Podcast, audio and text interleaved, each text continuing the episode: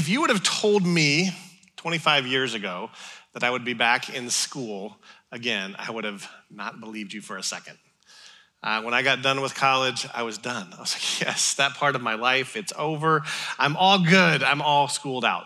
But for the last few years, I find myself back at it again, taking seminary classes uh, for the last three years in pursuit of a master's of divinity. And of course, that comes with all of the fun things that school comes with, right? Lots of early mornings, especially when you've got kids and you're leading a church, and lots of late nights, and lots of looming deadlines that are hanging over your head all the time, right? had to write lots of papers, take lots of tests. You know, I'm constantly, you know, being graded for that work. And I find this, this, this process, you know, of constantly having to submit your stuff to be graded, it's kind of nerve wracking, especially when it comes to things like writing papers, right?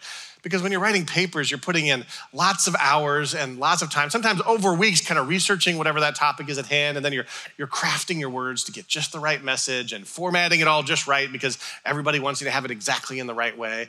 And you want to get that footnote right and the, the grammar right so that when that TA or professor, whoever it is that's, that's grading it, isn't start knocking you off for those dumb little things that you don't want to have to think about about.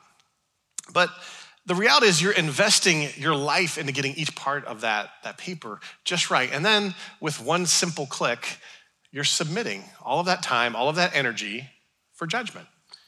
Right? And of course, as soon as you, you, you, you hand that in and you click that button, like you start second guessing everything that you just did oh man, did I, did I check the grammar right on that? Did I get my bibliography in just the right order? Was that footnote? Did I, did I remember to mark that one? Right? You just, you constantly go into this place. And I try to tell myself as a 43 year old man, I do not need a good grade to validate who I am. And yet there's, there's hand wringing and sweating as you're waiting for that grade to come in just about every single time as you wait right? It's, it's hard to, to think about, right? There's, there's nothing like getting that passing grade and just that emotional relief that just comes, right? I passed inspection, right? Now, for many of us, the idea of getting judged or being evaluated, it brings this, this deep anxiety, right? It doesn't matter what it's really for, whether it's being judged for our work, uh, our personal life and choices. Uh, maybe it's being judged for your parenting, for how you put the toilet paper on the top or on the bottom, on the roll. It's the top. You can check the patent. It's actually, I'm valid. Yeah, give it a hand. Yeah, and if you're not clapping right now, you're wrong. Okay? Just so you know, judgment has happened. Right? Well, it's hard. It's hard to see the product of our good work have to be put up on the scale of judgment, right? And it's, it's hard. Not many people I know look forward to this thing. Even like, like work evaluations, nobody looks forward to a work evaluation. Even if you know that they're necessary, why is that? Because we think of judgment and we automatically associate it with criticism, right? Oh, I'm being judged, I'm being criticized for who I am. And now we take like this idea of judgment, let's, let's broaden the scope even bigger and look at the implications of judgment when we look at the scope of eternity, right? Because judgment, it's, it's all tied up in our understanding of the end times, of life after death, and heaven, and all of these things that come along with it. And we, we as we uh, we're starting this series called Heaven Now and Forever that Julie kicked off last week, we've learned that heaven has actually already begun to invade earth right? We got this understanding that we look at how jesus and his sacrifice it ushered in a new era in the world where we can see now that god's kingdom or what we may call the kingdom of heaven is now breaking in to our world. And there's this place now where those two are actually happening together. Yeah and as that is happening, we're looking at this as a partial, right? So right now there's an overlapping, but we're looking forward to a day when heaven and earth are fully reunited. Now, something has to happen before then. And this day of judgment that we talk about is something that happens before that final time is reunited.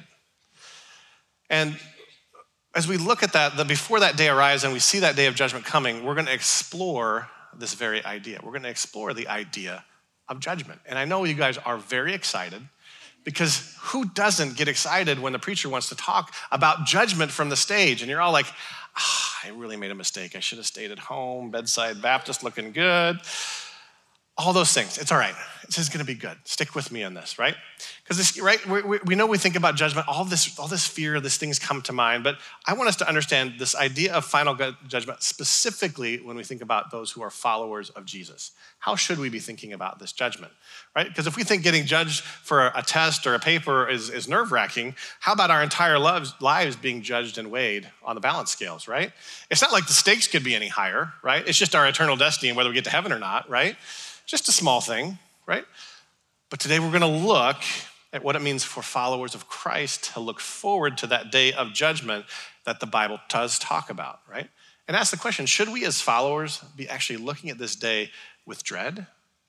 Or should we actually be looking forward to this day with hope and anticipation? Before we dive into this, let's just pray and invite the Holy Spirit to come. Holy Spirit, we're so thankful that you're already here. We're thankful that you want to teach us, you want to guide us, you want to show us what you have for us today. I want to thank you that you are going to be our guide and our teacher. Show us what you have in Jesus' name. Amen. Now, I want us to understand something. Do you know that we all we all like a little judgment? Not for ourselves, but we all like a little judgment or justice when it kind of happens to somebody else, right? So we all have this little this thing in us that craves that this justice that happens especially when it's those who've maybe who have hurt us or who've hurt our loved ones, right? That's where we can really get into that. We have this feeling of deep satisfaction. You're watching your favorite movie and you see the bad guy finally get what's coming to him. He finally gets what he deserves, right? And it's especially true when that idiot driver who's been tailgating you for the last five miles, right, gets though they, they flashing. Oh man, they get pulled over and you're just like, ah, yes. Like you just get that deep sense. We all have a little bit of justice that we want to happen, right? Now, on the flip side, none of us want that for ourselves. We have all kinds of mercy and excuses when it comes to our own actions, right? Especially when it's driving poorly. Yeah, we have, oh, we have all kinds of excuses, but for somebody else, no, judgment should happen today. We're ready to go. Now, in the Bible, there is a clear understanding that this day of judgment is actually coming. In fact, uh, in the, the, the, context of, of when this would have been written, when we see the Bible, is that the Jewish people had a clear understanding that God's day of judgment was going to be coming. So when Jesus talked about a day of judgment and accountability, it would have been fully understood as just an understood reality that this was going to happen. Now, what they didn't expect was that the very Messiah that they were looking forward to would actually take this judgment upon himself but I'm jumping ahead in the story, and we're going to get there. And I do want to take a look uh, at where Jesus is talking about judgment in Matthew's gospel. And here, Jesus is warning the religious leaders of his time that there will be a day of judgment. And this is what it says in Matthew 12, verse 36. It says, I tell you, on the day of judgment, people will give account for every careless word that they speak, for by your words you will be justified, and by your words you will be condemned. How do we feel when we read that, right? Does it immediately put you into like, oh man, you start replaying your life, your own life in your head, a little bit of dread, like every word, every deed's gonna be judged? I know, how about you? Like sometimes when I'm laying awake at night, I'll begin to like replay that conversation from 12 years ago with that guy named Derek. And could I just go back and fix it? Because I've really matured as a person since then. I really think I could give some healthy perspective if I could just go fix that. Is it, is it just me, right? Am I the only one that, that, that right? I'll get my sozo healing prayer on the calendar schedule and get it fixed for you. But this is confusing, right? Like we, we have these ideas that sometimes we don't even recognize uh, where we've got those ideas from about what judgment looks like. And then we think about the day of judgment, and it sounds like the most awkward and uncomfortable thing we could possibly imagine, right? Our lives are laid bare for everyone to hear as we retell every good and bad deed that we've ever done right? Something like this. Well, on this day, Johnny kicked his sister in the shin, threw her doll in the trash for the 15th time. Parents were angry. Sister cried. Oh, it's going down. Johnny ate all his food this week and he cleaned his room. Oh, okay. All right. Well, let's let's move forward a little bit. He was 14. He discovered girls were no longer the worst thing that ever happened to the world and we'll just skip over that part. It didn't go well. At 21, he was mean to the waitress, uh, but he left a nice tip. Oh, maybe it's a draw. Maybe we can get there, right? Lied to your boss about hours, got fired for sleeping on the job. Oh, that's right. Oh, he gave a homeless man a dollar and he said, God bless. Oh, coming back up a little. All right. See, this list is just right. It's just going to keep going on. The, the tight race. Wait, wait. Might be say, looks like you commented hearts and prayers approximately 532 times on people's I'm a troubled person social media posts. Woo! skating you right into heaven. You just made it in. Now, you're going to be living on the streets because you just made it in, but hey, they're made of gold and the sun's always shining, right? He is. It's going to be great. Uh, here's your crown. It's got a few jewels in it, but they're mostly bedazzled. It's okay. It's all right. We're going to do some remedial training every day, 3 p.m. with the saints. After about 400 years, that mansion is for you, buddy. You got in, right? That's how we squeak it in. Hey, it's still a lot better than the pitchfork guy with the fire, right? Yeah, that sounds still better. I, I joke, but the reality is sometimes we carry these kind of strange ideas about what Judgment Day is going to look like, and we, we kind of put these in, and sometimes we don't even realize that that's actually kind of how we view what's going to happen. And when we think about God's day of judgment and wrath in the end times, our response can be dread and fear. And there's actually a couple of different worldviews that I actually want to look at today, and specifically kind of a kind of a very broad-based idea here of what does it look like from kind of the world or cultural uh, dilemma that's faced with judgment. That's kind of the non-Christian worldview, and then what, what should what, what's a Christian worldview, and how even that can still kind of get confusing and messed up. And so let's start with this idea of judgment, like culturally, right? Because the idea of judgment, it's not a popular idea in today's culture, at least as a stated ideal, right? I'm not sure that that's entirely true. But culture tells us our greatest ideals should be those of inclusion and tolerance of all people in order to create a world where everyone can be free to live as they choose. Like almost kind of sounds good, but then as it actually plays out, the reality is our current culture's demand to not be judged usually results in constant judgment and cancellation for anyone who's not agreement with the current ideology that's in the spotlight. So, the very idea of a final judgment in that worldview, uh, where, where this God comes and decides any of our choices are good or bad, is completely like antithetical, like opposite of that ideal. And, and don't get me wrong, we do have to learn to set aside differences that come from discrimination and prejudice against race and demographics and all the tribalism that humanity is so often known for. In fact, we, we, we yearn for justice because we're actually made in God's image, and God is actually a God of justice. This is who he is. That there's a piece in us that, that wants that. But what we have to understand is that God's justice and his standards, they may look different than the world's standards. And we have to understand that part of it. And for unbelievers, the challenge comes when they believe that there is no standard with which we can determine right or wrong, right? That there's no objective truth that we can understand uh, ourselves and the world around us. So when, when that happens and affirmation is the highest ideal, then truth becomes an enemy to that.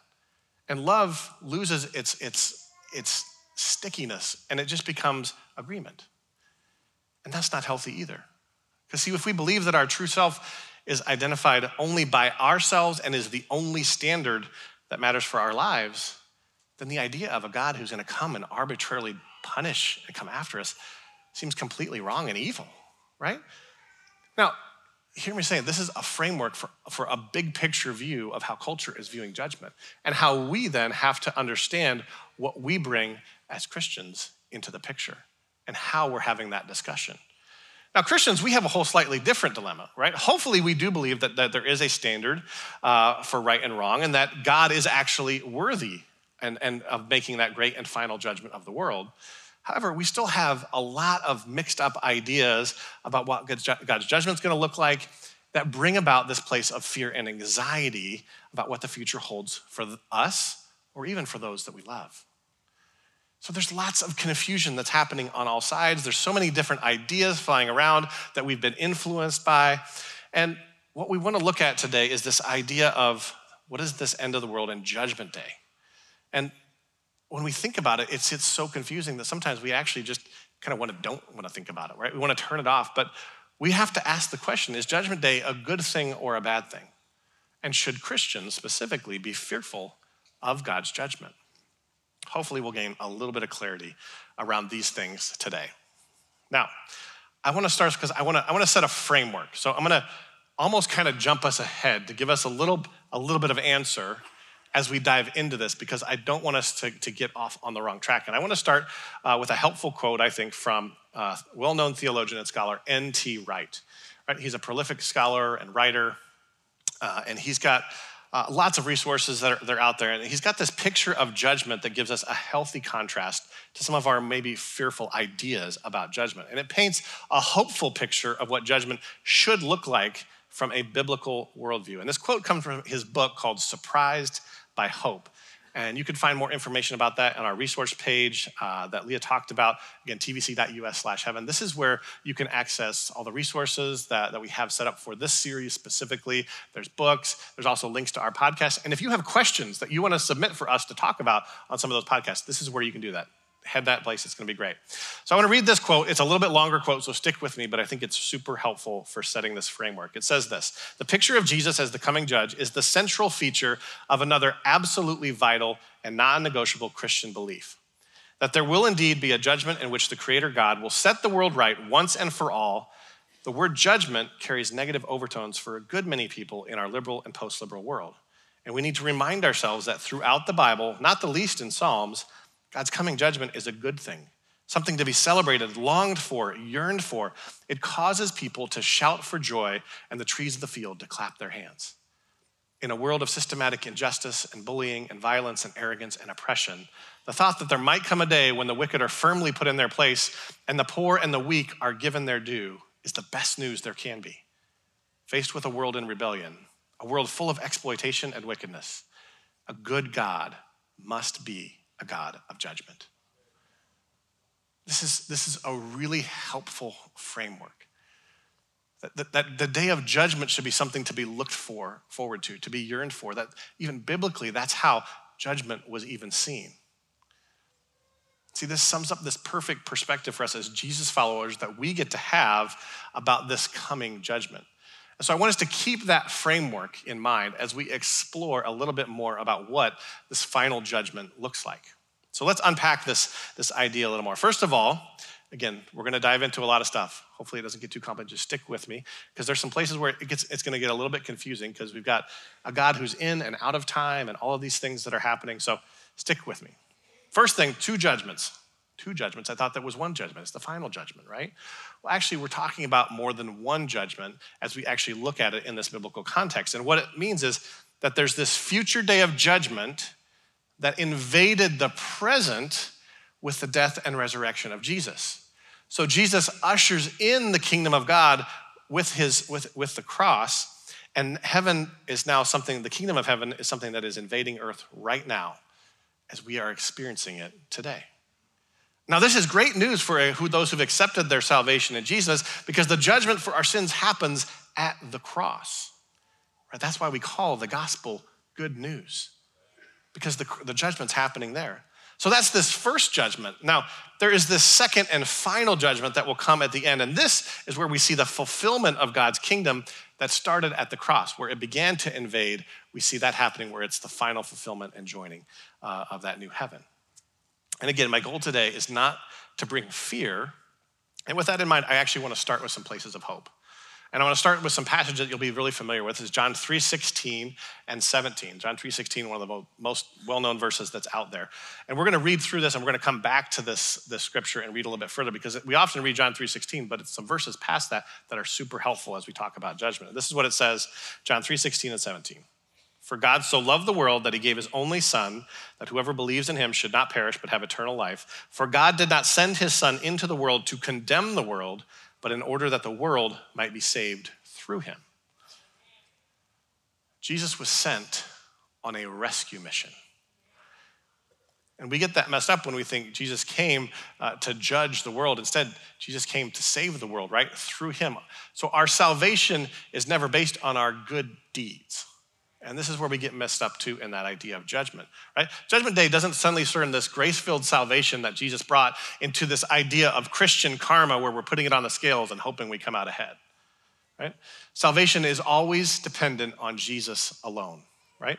Now, in that, however, he did not take away our free will and our choices. And that's why we have to talk about Judgment Day today.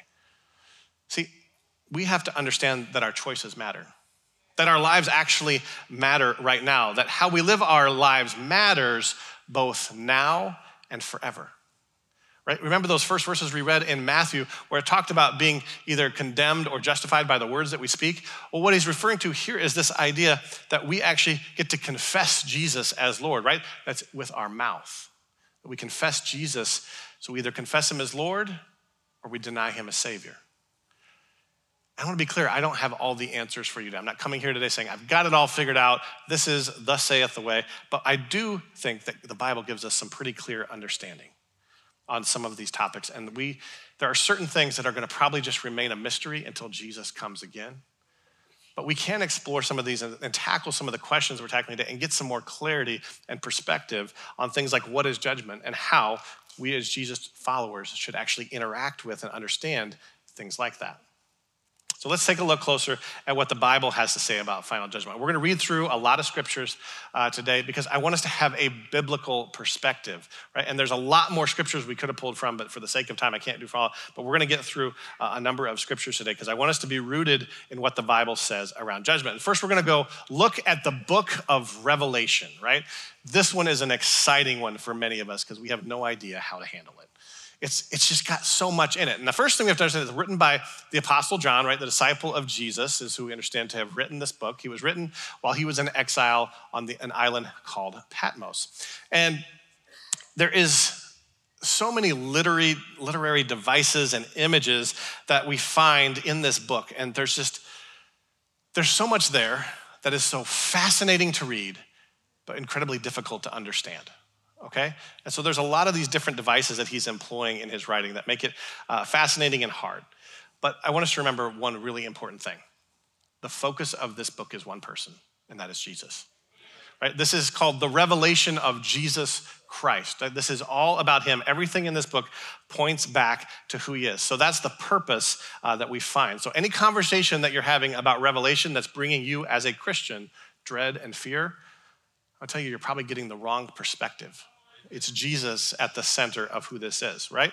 Now, Revelation, trying to dive into a deep dive in that would take far more time than we have today and possibly this year. So we're going to try to stay focused. I want to read from Revelation 20 and just a little bit of context as we step into Revelation 20. So, uh, leading up to this, in the beginning of the book, you've got the seven letters being written to the seven churches, and in them, they're being both warned and encouraged uh, about the, the bigger picture of God's kingdom and the battle that's happening in both the natural and the supernatural for the heart of God's kingdom, right? And we see that happening throughout. Again, this is that picture of heaven invading earth. Right now, we live with the kingdom coming at the cross in the middle of this battle. And the revelation is just a continuance of that same battle and that picture of that same battle that's happening even right now. And we see in this Satan is seen as the great dragon. He's defeated, who's ultimately defeated by Jesus. We see here where we talk about the mark of the beast, which is a whole other subject. Uh, it's those who essentially have rejected God and his kingdom. And, and again, this is that place. Heaven's overlapping earth. The battle's happening. And we get to this culmination in Revelation 20, verses 11 and 12. And then we're going to skip ahead a little bit and read verse 15. All right. Now, this verse is often called, this, passage is called the Great White Throne Judgment. Now, that is a reference to the color of the throne, not the star of Shark Week. But in my head, that would be pretty awesome if Jesus was like actually sitting on like a great white and that was like his throne. Wouldn't that be cool? Come on, we need a little humor to keep us going, right, church? Right? This is judgment, and you're hearing about judgment from the pastor. We got to get it. And my dad jokes are not that bad, okay? Just take them, all right? They're good. This is what it says in Revelation 20, 11 through 12. I, and I saw a great white throne and the one sitting on it. You're thinking about that shark, aren't you, right now? I know, I know. It says, The earth and the sky fled from his presence, and they found no place to hide. I saw the dead, both great and small, standing before God's throne, and the books were opened, including the book of life, and the dead were judged according to what they had done, as recorded in the books. Now, it then goes on for a few verses, portraying just like the totality that all will be judged and, and everything in it.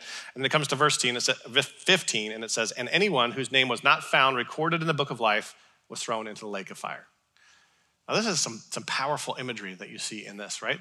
The, the earth and the sky, or we're trying to, to get away from the powerful presence of God. What it's pointing to is, is this awe that we should have in, in, the, in who God is, this awe and reverence for God's amazing power. Guys, the fear of the Lord is a real thing that we should be aware of. Now, that doesn't mean fear like terror, but what it does mean is a reverence for the one who is the creator of all things who is the source of all life, and he's the only one who is worthy to judge all things. So, here, what we're seeing is this proclamation of that final judgment that each would go through, and none could hide from this. All must face it. Okay, so we have to all face this. What does that judgment then look like for those who follow Jesus, right? Remember, we're, we're in this place. Heaven is invading earth. Heaven isn't just a place where we go to die, okay? Instead, we think of it as a place that's overlapping our world today. It's the presence of God that we get to experience in our lives today, right? It's advancing in the world because of Jesus' life, death, and resurrection right? And because ultimately we're going to see those things completely joined together and made new. So the judgment that we see referenced in the Bible tells us what we do now has consequences into eternity. Right? Our life matters both now and forever. This is really important. See, what does the judgment mean then for us? Do our good deeds and bad deeds determine whether we get our names in the book of life, right? Because we just read this passage, even though we set up the context, and I bet our heads are already going back like, oh yeah, well, maybe he does get that, right? Anybody else like your, your head going back, well, maybe that does say that. Maybe that is what we're trying to do. So again, we're going to look against some more passages in the Bible that speak to this judgment in the New Testament. We're going to go actually to the book of John, in the book of John, the Gospel of John, is actually, it's the same John who's writing the book of Revelation. So you're going to see some similarities here that we're going to pick up on as we see what Jesus is, or what he's talking about here. And this is actually Jesus' words um, that, we, that was says. So here's what it says in John 5, verse 24 through 30. And it's going to start out in verse 24. It says, Truly, truly, I say to you. Now, here's what I want you to know. When you hear that truly, truly, if you read the King James, that'll say like verily, verily. Basically, what it's saying is pay really close attention. This is really important. And you're going to see that a couple times just in this passage. It says, Truly, truly, I say to you, whoever hears my word and believes him who sent me has eternal life. He does not come into judgment, but has passed from death to life. Truly, truly, I say to you, an hour is coming, and now is here when the dead will hear the voice of the Son of God, and those who hear will live. For as the Father has life in himself, so he has granted the Son also to have life in himself, and he's given him authority to execute judgment because he is the Son of Man.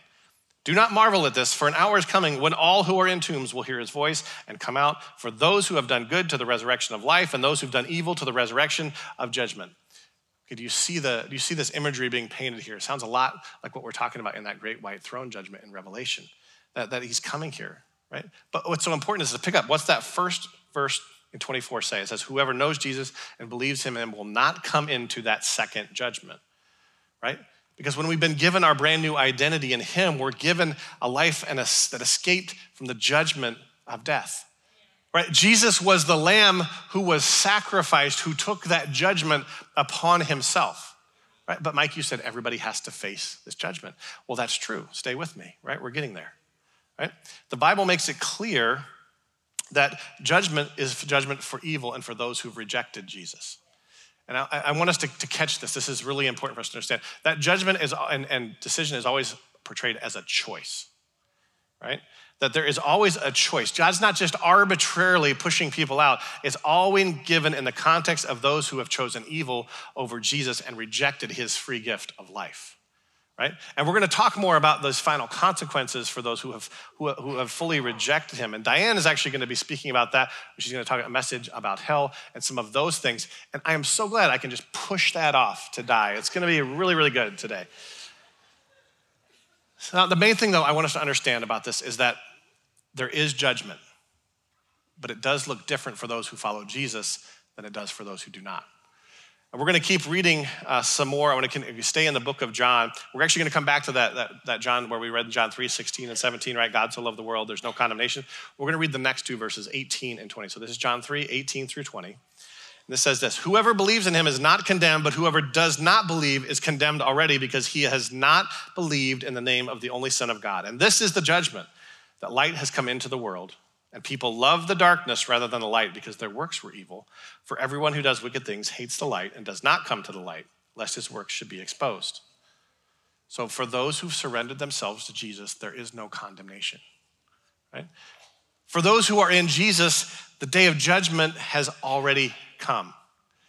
Church, you've, you've got to hear this. The cross was our day of judgment, and Jesus took the judgment for us on himself so that we could be born again. We could die with him on the cross, be born again into life, and have a new identity as sinners. We are free from the judgment and penalty of sin because we live today as children of God, freed from that weight of sin and judgment.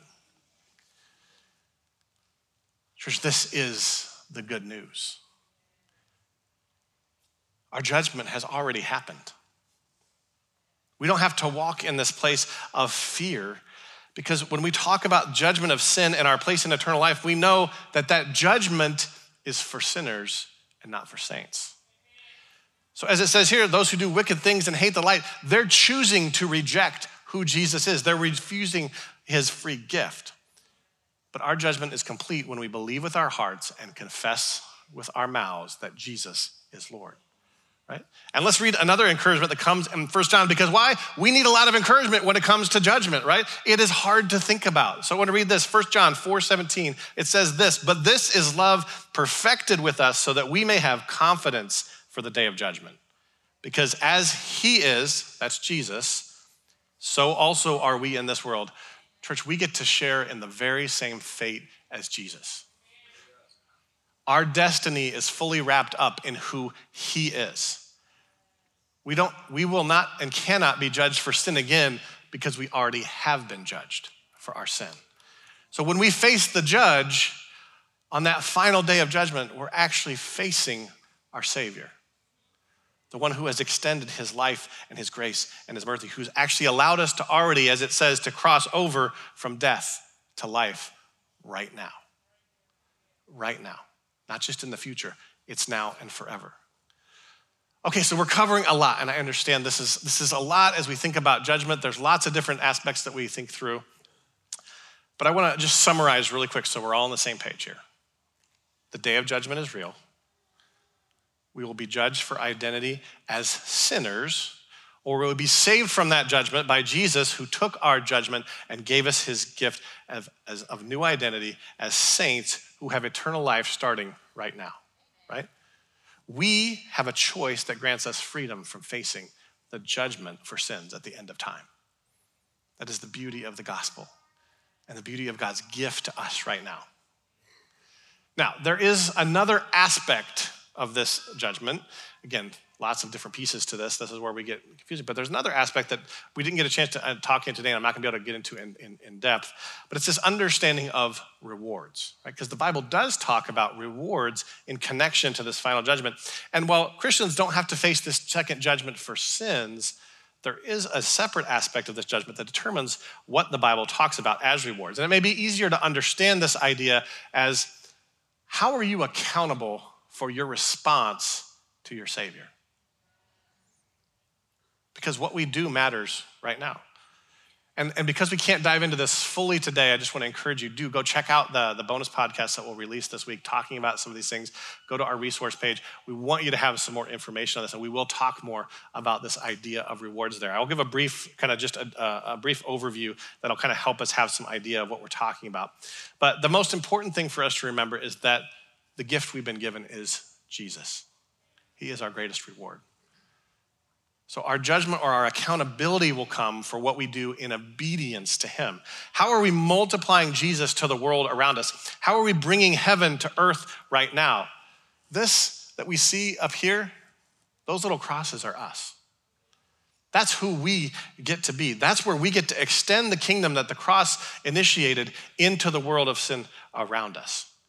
So we get to do that in every relationship, every workplace, every school, every family, everything that we're a part of, we get to bring heaven, right?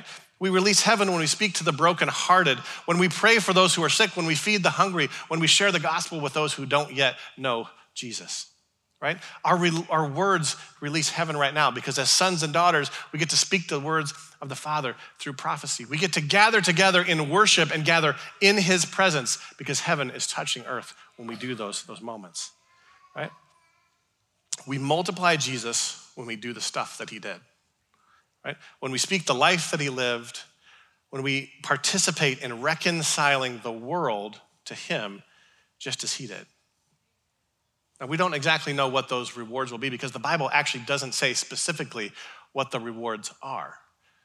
But I can tell you with certainty that I'm sure that Jesus will be at the center of all that we do receive. And I know that because he's at the center of what we receive right now. See, right? Heaven is both now and forever. Look, judgment is not a simple concept, and the day of judgment specifically is not a simple idea to completely and fully understand. But Jesus has made our choice very simple. So we either choose to fo- follow and believe in him with everything that we have, or we choose his judgment. See, when, when sin became a part of our humanity, it demanded judgment upon us. It stole our righteous identity and said, You must be judge. But when Jesus became a part of our humanity, he restored our righteous identity and he demanded mercy and grace for us. That is the hope we live, that mercy triumphs over grace. Judgment is real, but sin has no place in God's kingdom. So the judgment of sins is necessary and it's just. As Christians, we've been given this gift of eternal life that we get to look forward to the God's coming judgment, not with fear, but hope for all things to actually be made right, for all the injustices that we see to be made right and restored in Him. That is who God is. As, as followers of Jesus, we need not be afraid. And our responsibility as Christians is to steward the gift of Jesus and multiply Him wherever we go. So you carry the hope of the world in you wherever you go. And our heart is to share Jesus, to let others know who do not yet know him, so they too can be free of the judgment and the bondage that sin brings up. Your life matters now and forever. That is what we want to know today. Let's bow our heads and pray as we close up today. Father, we are so deeply thankful for the gift of your Son. That in his act of mercy and grace and sacrifice, we've already been judged when we say yes to him. So, Lord, we are so thankful as we get to rejoice today, as we worship you today, to all together, God. We're so thankful that we now get to be in your presence because we've been made right. That there is no barriers between you and us because Jesus is our destiny. In Jesus' name, amen.